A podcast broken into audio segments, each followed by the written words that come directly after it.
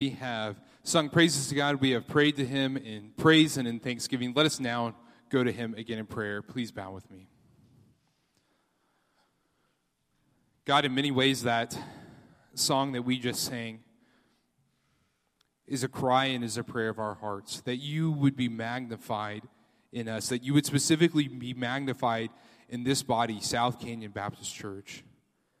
Lord, we pray that in everything that we do, in our music, in our prayers, in the preaching, in the way we do childcare, in the way we welcome, in the way that we serve donuts, in the way that we go to life class, in the way that we do youth group, in the way that we do children's ministry, in all things, Lord, we pray that Christ would be magnified.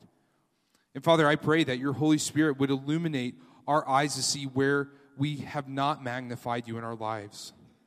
Father, forgive us when we have placed ourselves above you, when we believe that you deserve more, excuse me, when we deserve more glory than you. Forgive us of that, Lord. God, let us not be taken captive by the sin that made our father and mother fall in the garden. God, help our hearts to be encaptured, help our hearts to be in awe of your glory so that you may be magnified and that Christ may be seen in everything that we do. And God, we pray that particularly Christ would be magnified in how we use the resources that you have blessed us with. God, we pray that we would be reminded as a people that every good thing that we have does not come from our own effort or from our own gain, but simply by your gracious hand. God, help us to remember that and to steward our resources and to think about how we should give and how we should take in light of every good thing coming from you and you alone. And God, as we think about our family forum this evening, I pray that as we think about things like a budget and things like elder candidates and constitutional changes, Father, I pray that Christ would be magnified in that. Lord, that there would be a particular kind of unity and peace in our church. And that you would allow that to carry over not just tonight, but in our member meeting as well as we vote on those things. Father, we thank you for how you have kept this church unified. Father, we realize that in this season of our church, there are so many things that could trip us up, and yet you have been gracious to hold us fast. And not just hold us fast, but to hold us fast together. So, Father, I pray that we would remember that your hand is holding us and is guiding us in this time, and that ultimately, Lord, you would have Christ be magnified in how we walk through this season.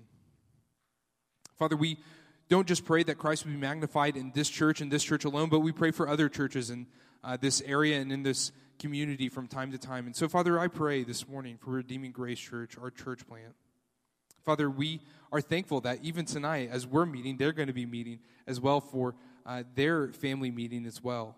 God, we pray that Christ would be magnified in that. But more than that, Lord, we pray that Christ would be magnified as Josh Brown opens up your word this morning. Father, we pray that he would preach clearly, that Christ would be seen. If there would be anybody that does not know about who they are in light of who Christ is and what he has come to do in his life and in his death and his, his resurrection in his resurrection and ultimately in his glorification. Lord, we pray that they would know that and that they would place their faith in that this morning, that they would turn away from the life of magnifying themselves, but turn to the life of magnifying Jesus. God, we are so thankful for Pastor Josh, and we are thankful for his wife, Bree, as well. We thank you for how you sustained them for so long uh, in this time as a new church plant. Father, we pray that you would continue to, grow their ministry, that Christ would be seen, and that Christ would be offered to those who don't know you yet. God, we pray for their children. We pray for Micah. We pray for Eli. We pray for Lydia. We pray that you would grow them in Christ.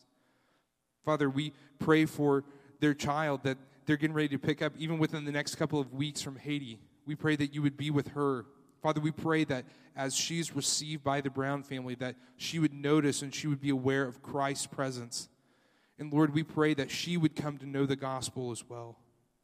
And Father, we are thankful as well for the baby that you're knitting in Bree's womb right now as well. We pray that that baby would come to know you as well as it's raised up in that household. Father, we are so thankful for the Browns and we are thankful for the partnership and ministry that we have with them. And so, Father, we pray that we would be able to come alongside of them even more in the season where there will be many more needs, I'm sure. And Father, we pray that you might be magnified as we love on them and as they love on their family. God, be with Redeeming Grace Church. Help them to magnify Christ in their ministry and in their preaching and in all that they do. God, we do from time to time here pray for different government officials in this prayer. And so, Father, I want to take some time this morning to pray for the judges within our county. Father, I pray for Jeffrey Viken and Danetta Woolman. Father, we pray that you would help them to judge and to make decisions that are for the good of the people of Rapid City and of Pennington County. God, we ask that you would help them to ultimately bear and to hold the responsibility of making judgments of what is right and what is wrong in light of what you believe to be what is right and what is wrong. And Father, whenever they don't make correct judgments, we pray that through conviction that you would bring them to a right decision. And Father, I pray that ultimately as well that these judges, even though they act in a role in some shadowy type of way, in a role that ultimately you hold, we pray that they would remember that this office that they hold as judge, for one, is temporary, and two, that it is not given to them because of their own efforts, but because you've ordained that. So, Father, help them to exercise that authority of judgment in light of knowing that ultimate judgment is in your hands. God, help them to remember that as they make decisions, not just this week, but throughout the many weeks to come. Guys, we turn back now to ourselves. We again pray that Christ would be magnified, that the preaching of the word would ultimately help us to see Jesus, and that in light of that, we, we would be like a reverberation out of this building, that people might see Christ magnified in us because of your word being preached. Father, we pray for our brother Matt Whitman and ask that you would strengthen him, that you would help his hands and his heart and his head be clear on what the text is, and ultimately, Lord, that he would help us to see Jesus this morning. Father, we thank you for him and we thank you for your son and all the things that he's given us, and we thank you for the ability that you've given us to, in some small way, magnify him. We ask all of this in Jesus' name. Amen.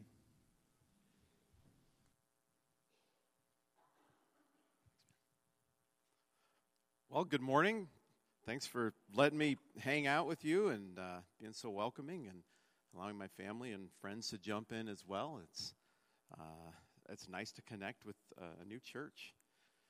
So, uh, you know, I got all this goodwill because somebody said real nice stuff about me, and then I'm going to see if I can ruin it right from the beginning because that just, you know, and we know we're human. There's a game that some people play. I don't play it anymore, but I used to really enjoy it when I did this. I had this whole circle of friends, and we would we would play airsoft together. Who is familiar with airsoft?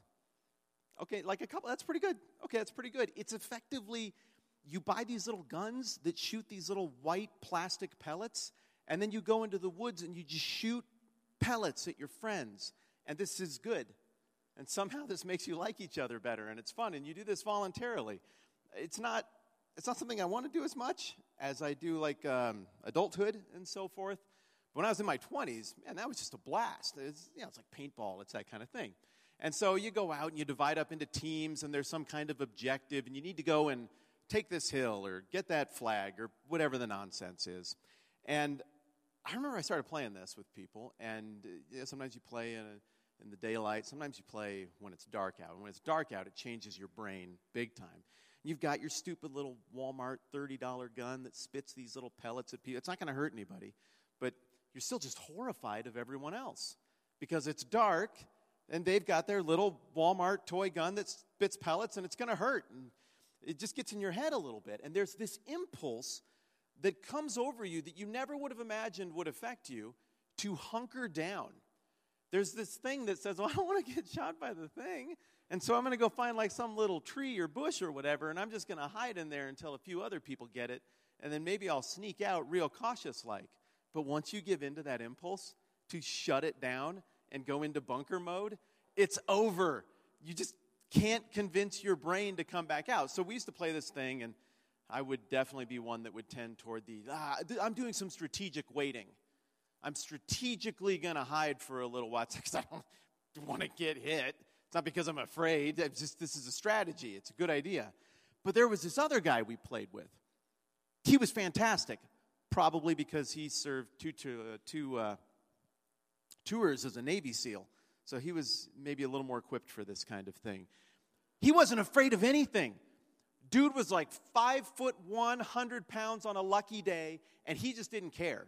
Uh, he figured out that the way to win at this thing was just wild aggression. Now, it was strategic. He knew what he was doing, he knew how to handle corners and operate everything, and it was just surgical to watch from my vantage point from inside that bush as he just went around and dominated everyone. And it challenged my thinking to be like, you know, maybe actually there is some strategic benefit to not hiding in this bush and to stepping out in confidence and saying, Now I got this thing and I'm going to do this with precision and get things done. And, well, sometimes I feel like we find ourselves with the exact same conundrum in this moment in the history of the church, in this moment of in the history of planet Earth.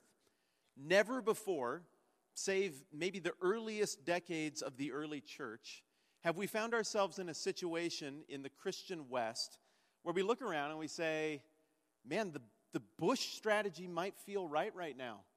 Like this doesn't feel like things are particularly hospitable to us out there, not like it did even 20, 30 years ago. It might be a good idea to just hunker down for a while and just kind of wait things out and keep an eye on stuff and just make sure we take care of our own a little bit. But this is not a new impulse because Jesus came into a world in the first century where the tradition he was a part of, the, the one that worships the one true God, there was a whole bunch of people there who were going through the same thing. It would seem, based on what we're gathering from the Gospels, that the hunker down strategy was one that a lot of people were embracing in the first century. They felt like, ah, man, you know, we lost to the Babylonians and the Assyrians, and we lost to the Romans, and we lost to Alexander's generals, not even actually Alexander, just his lackeys. Man, that's rough. And maybe the thing to do is to just lick our wounds for a little while, turn inward upon ourselves. Yeah, there's all that stuff from our sacred texts that say that we're supposed to be a blessing to all the nations and that all the nations will be blessed through the descendants of Abraham. But have you seen Rome? They're so big and mean, and they have these legions, and they control the economy and culture, and everywhere they go, they just put up temples, and all of their entertainment always wins, all of their businesses always win. Their judges aren't just, their rules aren't always fair, it's unequally applied. They go around, they oppress people, and if you're the tall nail, they pound it down. And know the religious impulse at the time of Christ among many was appeasement, was go small, was hunker down. There'll be another time, a better time, for us to do the things and be the things that God said we were supposed to be through the covenants He made with Abraham and Moses and David, through the covenant that was promised through the Messiah who was to come. And so, whether we're talking about me playing airsoft, whether we're talking about the mentality of the vast majority of the religious leadership at the time of Christ, or I would dare say, whether we're talking about the American church right now, there has always been a temptation when things are difficult, when it feels like the tide is maybe pushing against who we are and what we are a little bit, to want to shut it down, to want to go smaller, to go safe, to take care of what we already have and make sure we don't lose it in the interest of preserving a thing for some future opportunities we imagine might come down the road later. That's the mentality Jesus is speaking to in Matthew chapter 25. If you have a Bible and you could join me there, I'd be appreciative. Starting in verse 14, and as we're processing through things together, we'll work, we'll work our way all the way up to verse 30. Jesus is speaking in a series of thoughts that have been developing for quite a while by the time we get to chapter 25. And in order to understand what he's saying here and who he's saying it to and how he's saying it, so that we don't just get a 30 minute opinion fest from me, 30 minutes, that's adorable. The amount of time that we talk opinion fest from me, let's just quickly do the rundown on what's been happening in Matthew. The Jewish people, they're awash. They keep getting conquered by everybody. They've heard rumors there's supposed to be a Messiah. God is supposed to use them to be a blessing to all the nations, but they don't know how that's going to work out.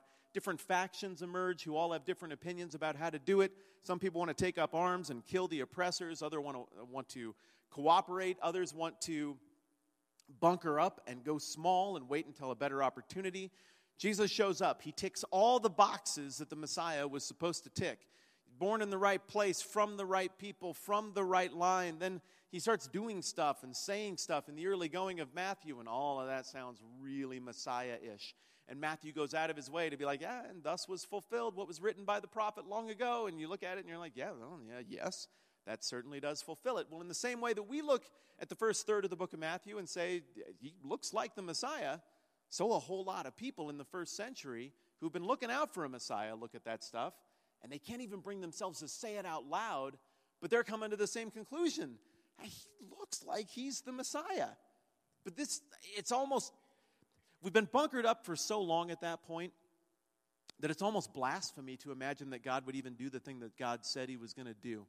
And so people are very, very cautious about what they say regarding Christ, and it's not until all the way into chapter 16 that somebody other than a demon, a demon gets it right early on, but other than a demon, that's the first time that a human looks at it and is like,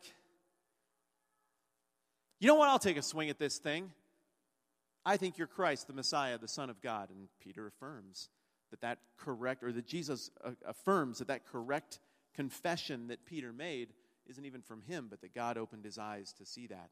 So we see this ball that's starting to roll downhill, that Everything looks like Christ is the Messiah as we work our way through Matthew.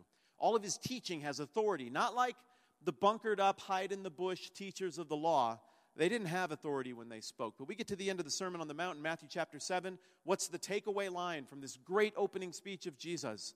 Everybody was in awe because he spoke as one who had authority and not as their teachers of the law. There's something different going on with Christ. Well, Folks start to get a, a sense of this, and some start to feel threatened. And as a result, Jesus' speech and language changes a little bit. He starts to speak in parables. And by the time we get to chapter 13, we see a dramatic shift in Jesus' teachings, where he had been going right through the front door. Here is how the kingdom of God is. This is how the things are. These are the values of the kingdom. And he's giving overt, direct theological teaching. In chapter 13, we see a little pivot he starts to use parables. Ah, you remember chapter 13, even if you don't remember it off the top of your head. This is the one that has the parable of the sower who goes out and scatters the seed. And all of those parables the one about the little mustard seed that grows up to be big, the one about the bad guys who come and try to ruin the master's field by throwing bad seeds in there that look like the good seeds. All of these parables, or almost all of them, start with the kingdom of heaven is like. So by the time we get to the end of chapter 13, we got a pretty good sense of what Jesus is doing. He's coming and living the life of the Messiah. He is the fulfillment of all of the promises of the Old Testament. All of the law and the prophets are summed up in him, and he's living in such a way that this is abundantly evident. The second thing he's doing is he's saying, Repent, for the kingdom of heaven is at hand. He's picking up the message of his cousin John the Baptist and saying the exact same thing.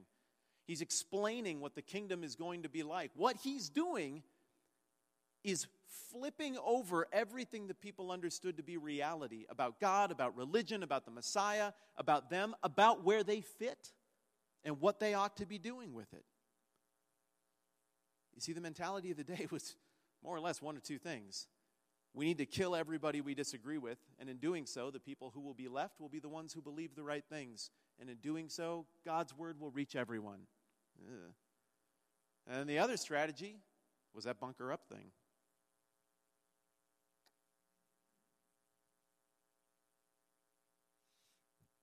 So we got a we got a problem then because Jesus is saying neither of those things. He's not Messiah-ing the way they wanted Messiah-ing to happen. He's pushing the ball in a different direction toward a kingdom that has different values, toward an agenda that certainly is not passive, certainly is not hiding, one that is active, one that walks right into the teeth of the problem, one that says, Love your enemies, serve your enemies, turn the other cheek, it's a completely different set of values and currency that he's articulating. And as he does all of this, there are two motifs that I think get rounded out in the passage we're looking at today. Motif number one is this motif of masters and servants. There's a lot of parables. Like if I were to just to, to quiz those of you who went to Awana or did Bible school or whatever, and I was like, yeah, what's the one parable that Jesus did again about the, the master and the servants? Well, there are like 10 right answers, right? Because he kept using this kind of example. I, you, you got the one with the, uh, the wheat and the tares that we referenced earlier. You've got the unmerciful servant where the master forgives a big debt, and then the other guy's like, Yeah, I'm not going to forgive a small debt. And then the master's real mad that the guy wouldn't forgive the small debt. You've got the workers in the vineyard where the master decides he's going to pay everybody he hired, regardless of what hour they came to work, the same wages. You've got the parable of the two sons that happens just a few chapters before what we're looking at today, where the two kids get told to go work in the field, and the one's like, ah, I'm not going to do that. And then he does. And The other one's like, Oh, yeah, I'll definitely do that. And then he doesn't. You've got the parable of the tenants, where the master buys this vineyard and gets everything put together and then rents it out to some people, expects a return on his investment, but instead they kill everybody who comes to collect the master's return on the investment, and eventually he sends his own son and they kill him too. You got the parable of the wedding banquet in chapter 21, where the master says, Oh, we're going to have this gigantic wedding party. It's going to be great. And then the people who said they would come, they don't show up. And he's like, All right, I'm going to send my servants out. Just go get whoever the highways and the byways, just go find whomever. We're going to have a party. We're going to celebrate this. This is going to happen. And now you get chapter 25, another master and servants parable. The other motif that's going to get paid off here in chapter 25 is the one about coins, riches, and treasure. I've already talked about one of the places where Jesus mentions this. Again, it's in Matthew 13 when he's talking about the kingdom of heaven is like, and he talks about a treasure that's buried in a field. Do you remember this one? I heard a grunt. That means somebody remembers this one. Good. Yeah, it's a little micro parable. It's tiny, but this is just the one where somebody figures out that there's this treasure of surpassing value that's buried out in a field somewhere, and he's like, I'm just going to shrewdly go and buy the field. Then nobody can get mad at me for digging up the treasure. And he cashes out everything he's got because he figures out this is the most valuable thing of all the things, and then he goes and he does it. Oh, then coins and treasure comes up again just a bit earlier, right after the triumphal entry, when Jesus is milling around the temple, and some religious leaders come up and they're like, hey, you know, this is an important question for us, and we just really want your opinion and totally care what it is. Should we pay taxes to Caesar? And Jesus, as you recall, flips that on its head as well and effectively says, yeah, those coins got Caesar's face on it, whatever, fine, give it to him. But whose image is on you? Well, then give that to God. I don't think Matthew chapter 25 and the parable we're looking at today makes as much sense if we don't acknowledge that all of this conversation has been going on. We've been talking about masters and servants, we've been talking about riches, wealth, and coins, and we've been talking about Jesus' absolute stout pushback on the religious leaders' plan, strategy to hunker down, go into the bush, and hide and wait for things to change. That's why they've been on a collision course this whole time. So then we get to chapter 25. Jesus just spent two chapters denouncing the religious leaders, their plan, their strategy.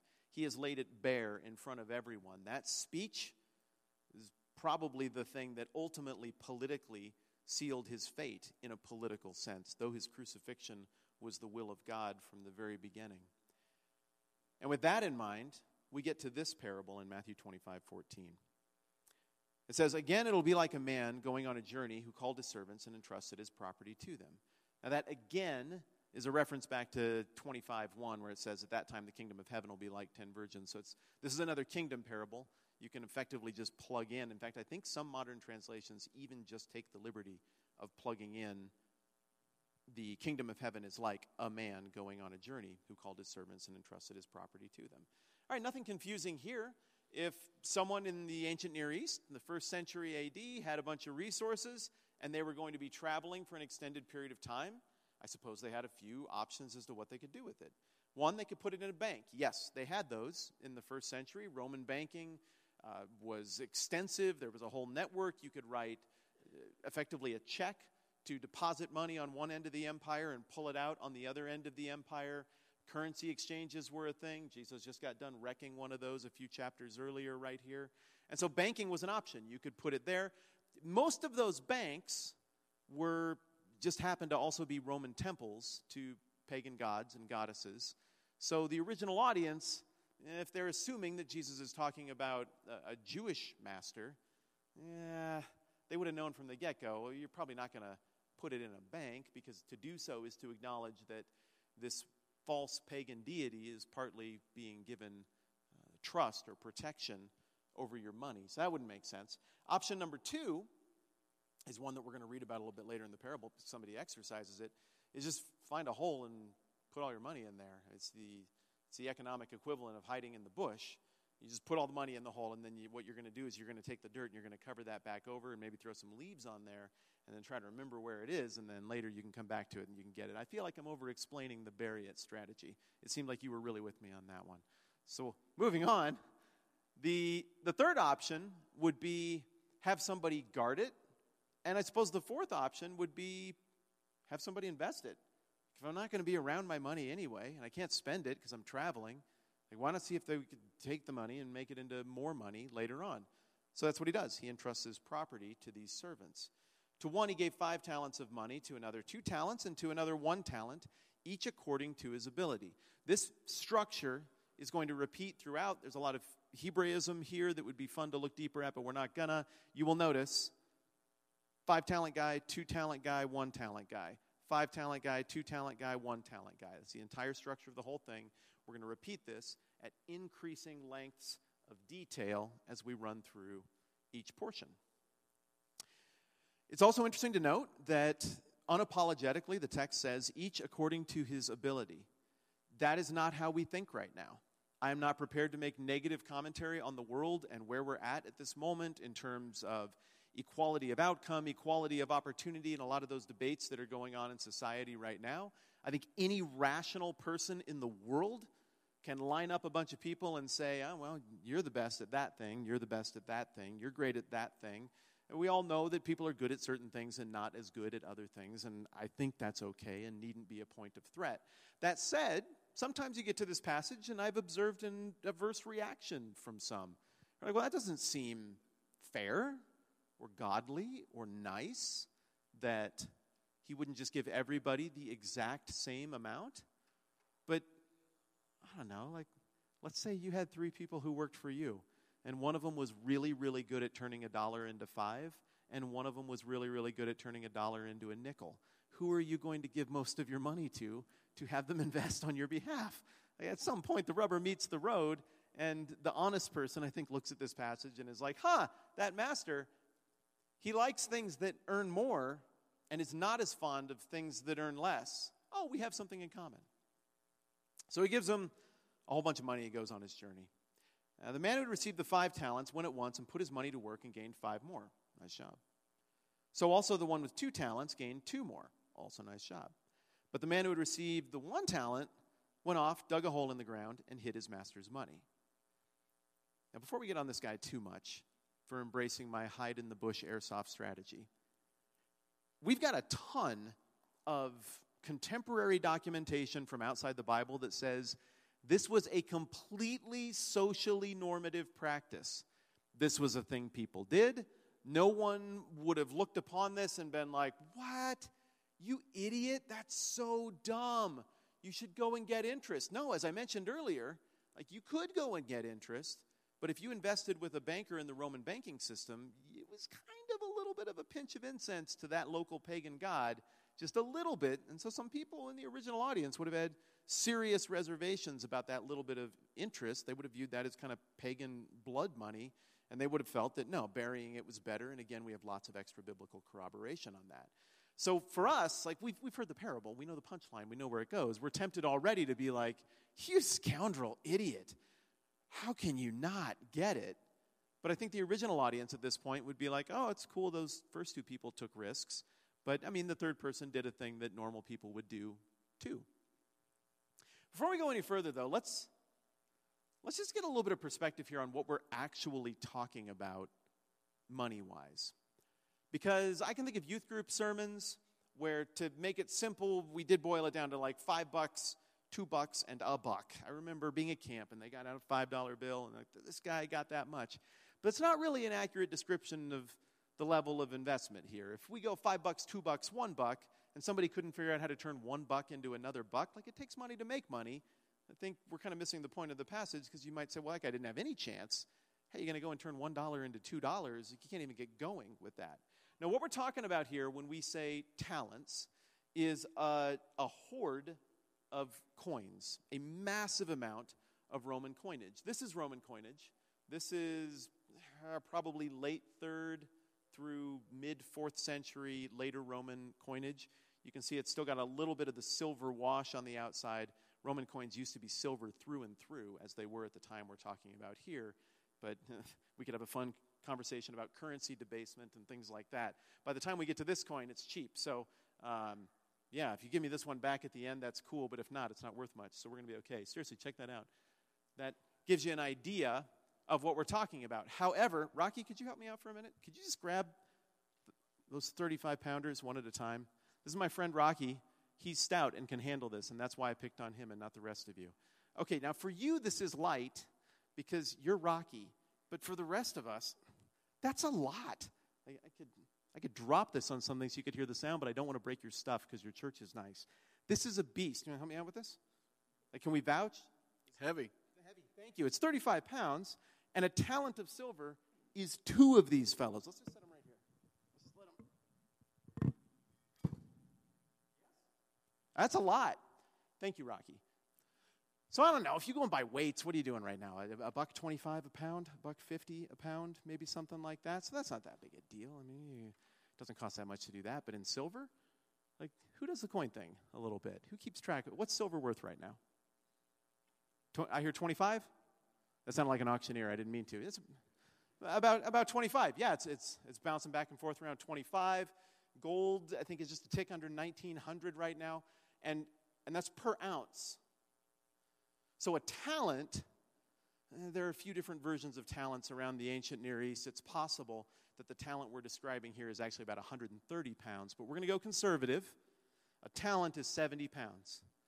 So, the guy who got the least got a hoard, probably of silver, maybe gold. I think the best read on the text is silver, of that much weight in pure 9999 silver. Are you kidding me? You can find a way to make money with that.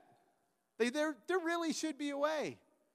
And so, what that also means is that the other two guys got even more than that. This would be the equivalent right now if we go with American value, uh, USD, it'd be 30 some thousand dollars right now. He's doing the math on his phone. I love it. Well done. You're adding up how much that'd be worth. I did the same thing last night. I like you. So, so you're getting, you're getting 30 plus grand right there. If you're the least talented person, what an investment by the master. If you're the second least talented person, you're looking about 72,000 bucks is what I figured up.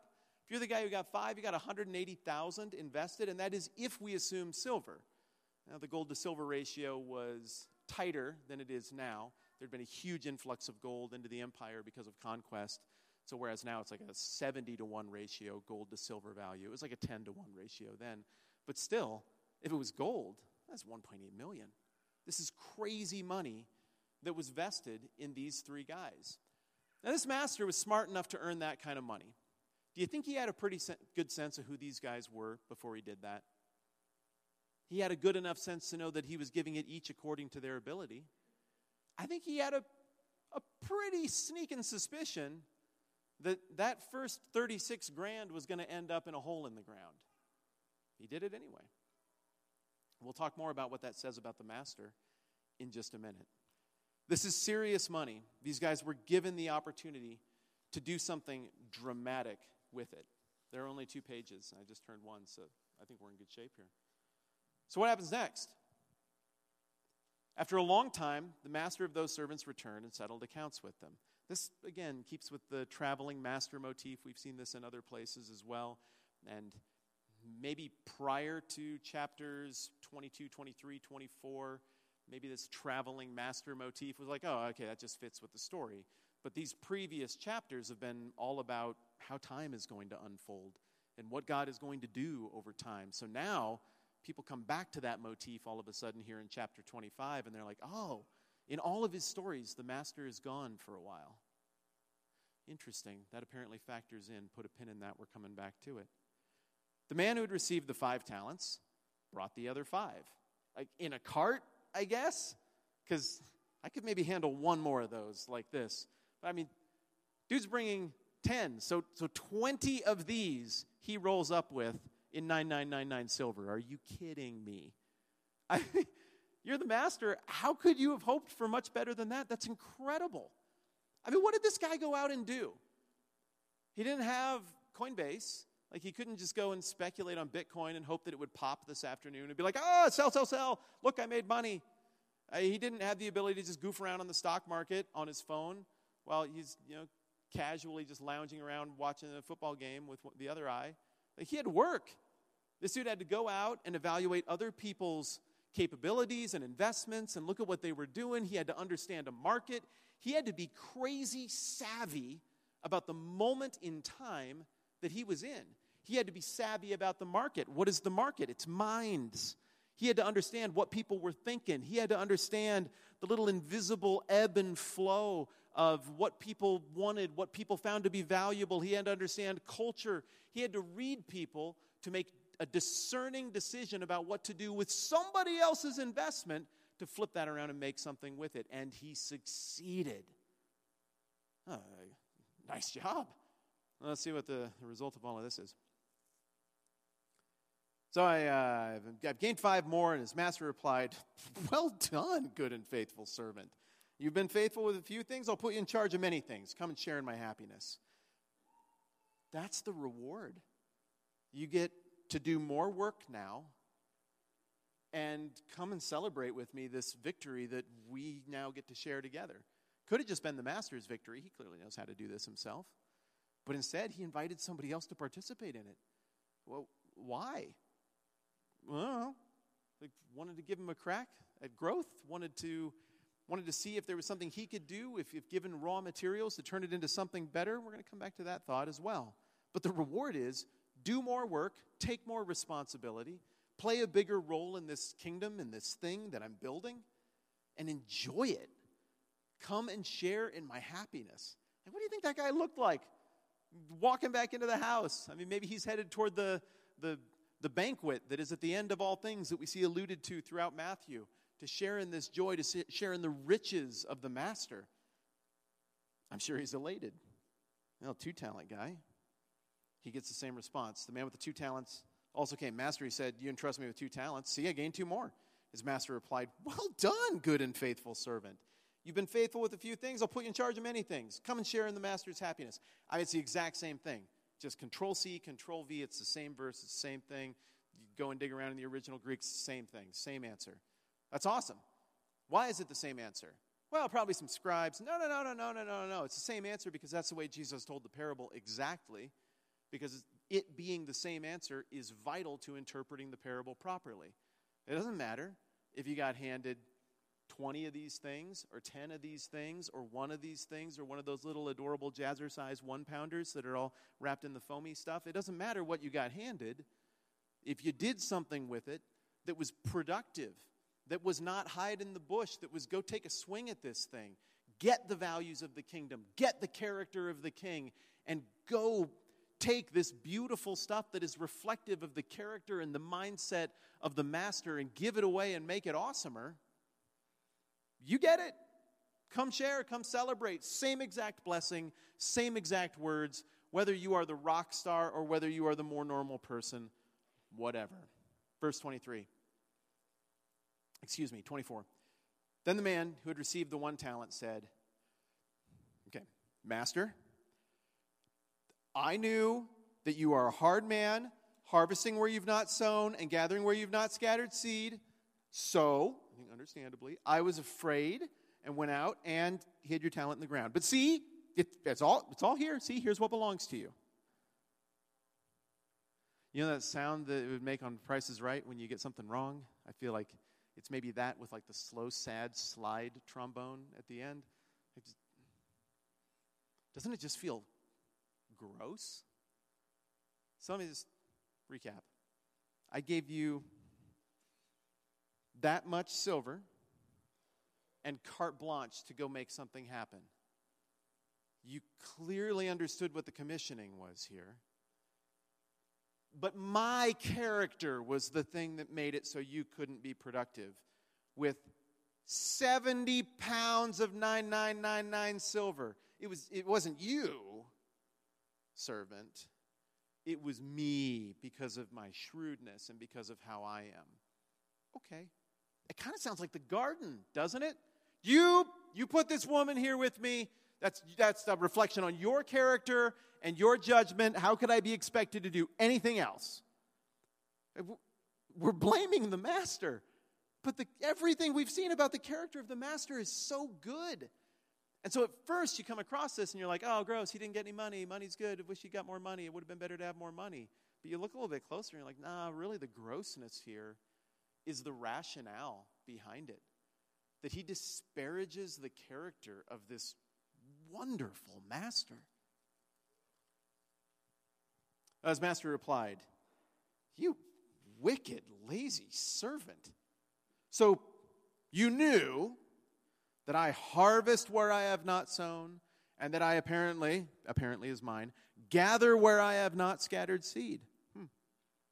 Well, then you should have put my money on deposit with the bankers so that when I returned, I'd at least have I've received it back with interest. He plays along. There's a scene in a show, and I'm not going to tell you which one because I don't want to spoil it for you and because I don't want to appall you, but it's a good show. It ran during the 2000s, and there's this there's a showdown in the garage between two family members, and one of them has finally figured out that this other family member is dangerous, into some stuff he shouldn't be into. And they finally have this long awaited confrontation. And the one who's actually guilty and dangerous is playing it off like, no, no, no. Like, right hand, no, I'm not. Mm, mm, nope, couldn't. Nope, that's not me. And then the one who's figuring out the evil that the other one is doing kind of issues a bit of a threat. And the demeanor completely changes on Bryan Cranston's face.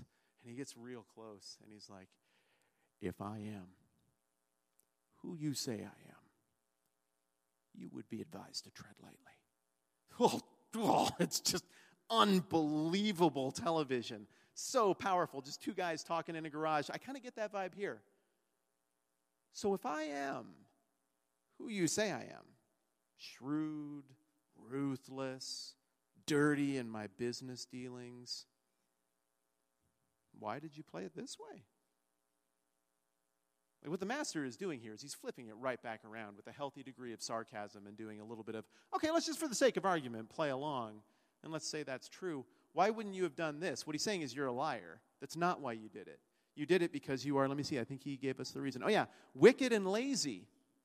That's why you did it. You're, you're wicked because of your nonsense accusation and your unwillingness to own your own Bush strategy. And you're lazy because you didn't want to do anything. That's why you didn't get a return, not because of my character. This guy was given everything he needed to succeed, and he didn't. Passages like this are scary. I don't want to revel in it because at times I feel much more affinity with the blamey, finger pointing, ineffective, inefficient servant than I do with the other two. So do not mistake the way I am trying to relay the passage for me imagining that I don't feel affinity with this guy. It's scary because we do. Verse 28 Take the talent from him and give it to the one who has ten. For everyone who has will be given more, and he will have an abundance. Whoever doesn't have, even what he has, will be taken from him. And throw that worthless servant out into the darkness where there will be weeping and gnashing of teeth. And that's another rounding out of a motif we've seen throughout Matthew this idea that those who don't get the kingdom, don't get the values of the master of the kingdom, the king himself, uh, they, they end up in this weeping and gnashing of teeth place. So, what do we do with a passage like this? I, I just talked about one of the things that I think is tempting to do with it is to be like, man, well, thank goodness I'm not like that bad person. And in doing so, we sound like the hypothetical characters in Matthew 6 when Jesus is talking about prayer. Oh, I'm so glad I'm not like those bad people. Thank you, God, that you haven't made me this way or that way. Uh, no, I don't think that's the right response.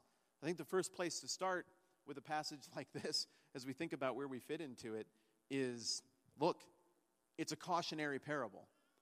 It's not a proactive, positive action parable. It's cautionary. The, the bulk of the verbiage, the bulk, the large percentage of what we get here is the warning. So we're supposed to feel, I think, warned by it. But we're also supposed to feel invited into something beautiful. Both of those pressures should sit with us when we read a passage like this. Well, what do we learn about God from the parable of the talents? Well, he invites his servants to use and multiply the riches of his kingdom. That sounds like church language, but think about that. Think about stuff that you're really good at and how hard it can be to try to invite other people to do the thing you're really good at. It's tough. It takes tremendous character, more than I've got, to invite somebody in and set them up to truly succeed with a thing. That's difficult. It takes tremendous leadership and security in oneself that I, I think I often lack, but this king doesn't. He's got it in abundance. I'm glad to see that coin is still making the rounds. Excellent. Further, though, he invests in people. He could have gone and made this money himself. This investment was a chance for these people to learn how to do it. It was a chance for his servants to learn how to imitate the capabilities and characteristics and values of the king, of the master, to duplicate that and be able to go out and do it themselves. So he's investing not just to make more riches, more glory for himself, he's investing to duplicate the values of himself. And further, we see that he invests trust in ways the world doesn't and probably shouldn't. But this king, who is God, has unlimited resources, unlimited ability to provide, and so why shouldn't he be wildly generous? Why shouldn't he put this tremendous amount of trust in people, even people who are broken and might not do the right thing with it?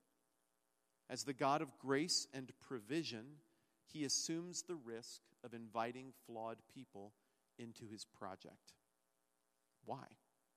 Well, that gets us to the second important question we have to ask about any passage we look at. Number one is what does it show us about who God is? Question number two, and it always has to be in this order, is what do we learn about God's plan? Well, what we learn about God's plan here is that the increase of his glory and riches is what he's going for.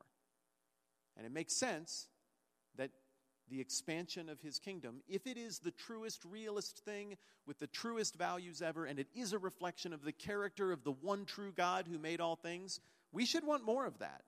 Now, if I go to expand my kingdom because I somehow think that I am the best thing and everyone should have my values, that's hubris.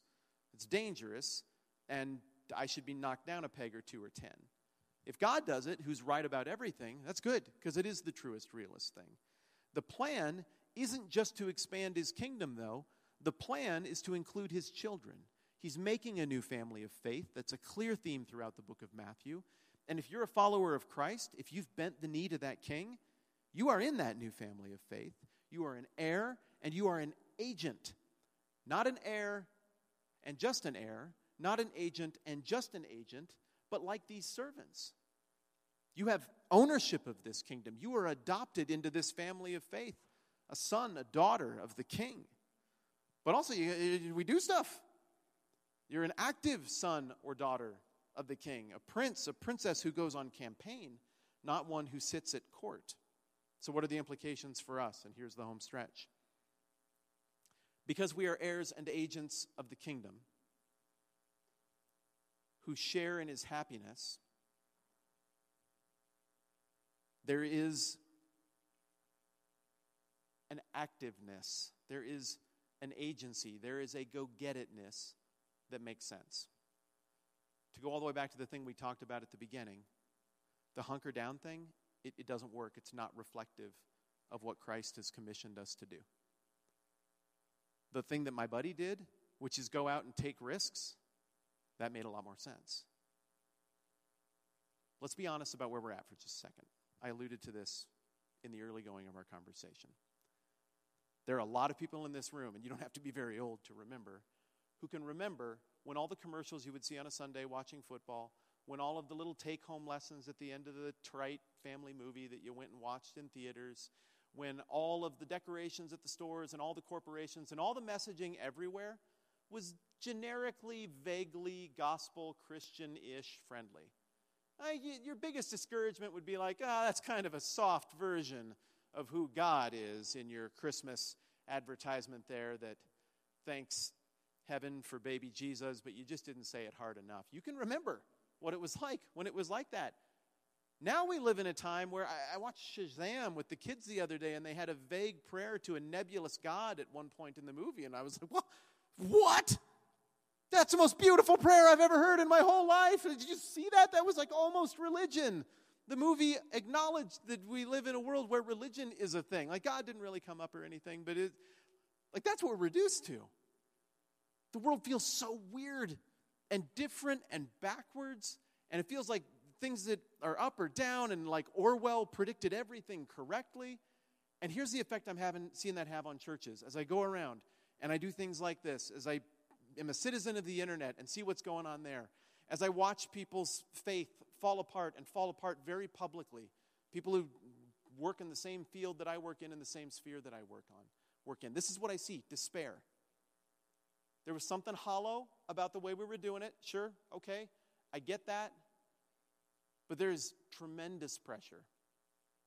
And the reaction that I am overwhelmingly seeing is anger and shutdown. And that can't be our reaction. It's not in keeping with what this text says, it's not in keeping with the rest of what Jesus says. This, if we are to follow Christ's example and what the Word of God says about what the church is and what it does in society, this is when we go on the offensive. And our temptation right now is to take that tremendous investment that we have been given and put it in the ground and bicker amongst ourselves about very small tertiary theological issues, hunker down into little enclaves of our preferred tribes, and see if we can burn down the other ones to make sure that when all the ashes are burned down to nothing and all the smoke clears, we're the one true version of Christianity left. And then we can sit upon the throne of ashes of everyone else. And if anyone wants Christianity, they'll need to come through us. It's a terrible strategy. A terrible strategy. I am not accusing you of that. I am empathetically observing that this seems to be where we are, and if we don't admit it and pivot now, we're burying the coin. Like we're, we're doing the exact thing that is the exact cautionary example of what not to do. We need to engage. We need to understand that the word of the Lord doesn't return void.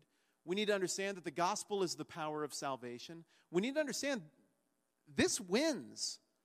Like, I know the TV commercials get old, and I know the tweets are frustrating, and it seems like stupid ideas and destructive, evil things are going to win. It doesn't, right? Like,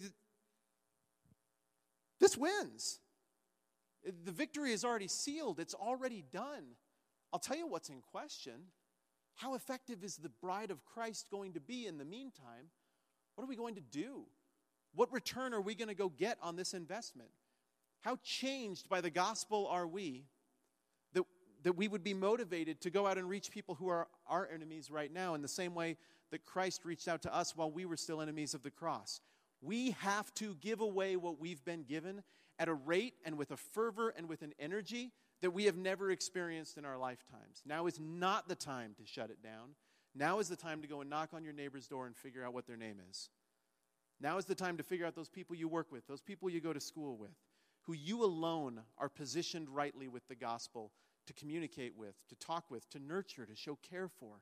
Now is the time to minister to each other's needs. Now is the time to cut slack to people who we think might be wrong about a theological issue here or there and figure out where we agree on the beauty and the reality of Christ and his work on the cross and find a way to partner and to show to the world that we are unified behind this king, that we are dedicated to getting a return on this beautiful investment that God has made in us. We should be doing that as individuals, as people who go around thinking, how do I get a return today? What do I do with these beautiful values and this beautiful currency God has entrusted me with to give Him back more, to return to Him more glory than He poured out in my direction in the first place? And we got to be doing that as churches. I love, before I even met you, what you guys have done on that front. It made no sense for you to plant a church like just down the street. It's right there. It's just it's right. You can almost see the building from here if you stood in the right place. It doesn't. That's, not going to help your institution, at least on paper. That's, that's it costs you money. It costs you a really good staff person.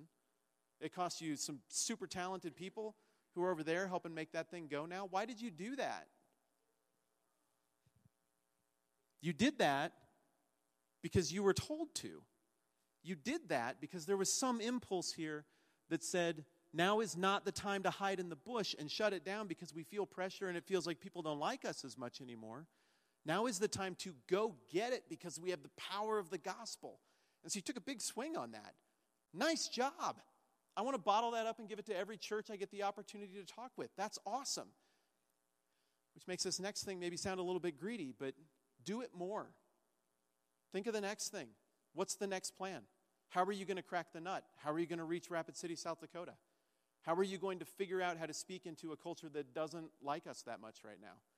How are you going to figure out how to position yourself as an individual and as a church to get the return on the investment that the Master says you can get?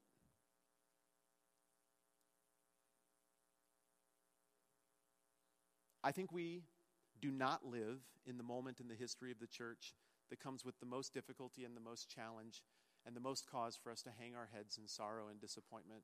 Well, woe is me that I am here and not 50 years ago in the age of Billy Graham. You are blessed to be here. You are blessed to have this opportunity. Chin up, eyes up, Christians. We are equipped with the power and the authority of the gospel, and everything that is broken about the world is addressed in Christ and addressed in the values of his kingdom. The only thing that is standing between them seeing that and the state that the world is in right now is us figuring out how to say it. We have said it at them for a long time with the same set of words and the same posture. I think we just need to slightly reevaluate that and consider who we're talking to and do so as an act of service and gentleness toward the people who we would like to see this beauty, who we would like to better understand the reality of what Christ has done. That's a whole lot to think about. I have no idea what the time limit is on a sermon here, but I'm pretty sure I just ruined it and blew it. Thank you so much for, for what you have done and the role that you've played in this kingdom. Thank you so much for the role that you're going to play next. And I hope that you will join me in feeling encouraged and optimistic about the opportunities that are in front of us that the generations before us did not have in front of them. We have a chance to see that kind of return and to share in the Master's happiness, and we should. Would you pray with me?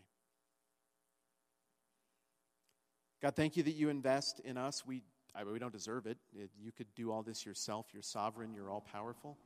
And yet you let us participate somehow in this thing that you do. And it, it's a tremendous source of, Uh, of joy and satisfaction. It's the greatest joy. And so thank you for that. Father, by the power of your Spirit, give us the capacity to respond to the invitation you've given us. And by your grace, allow us to share in the riches and the blessing of the values of your kingdom moving forward. Amen.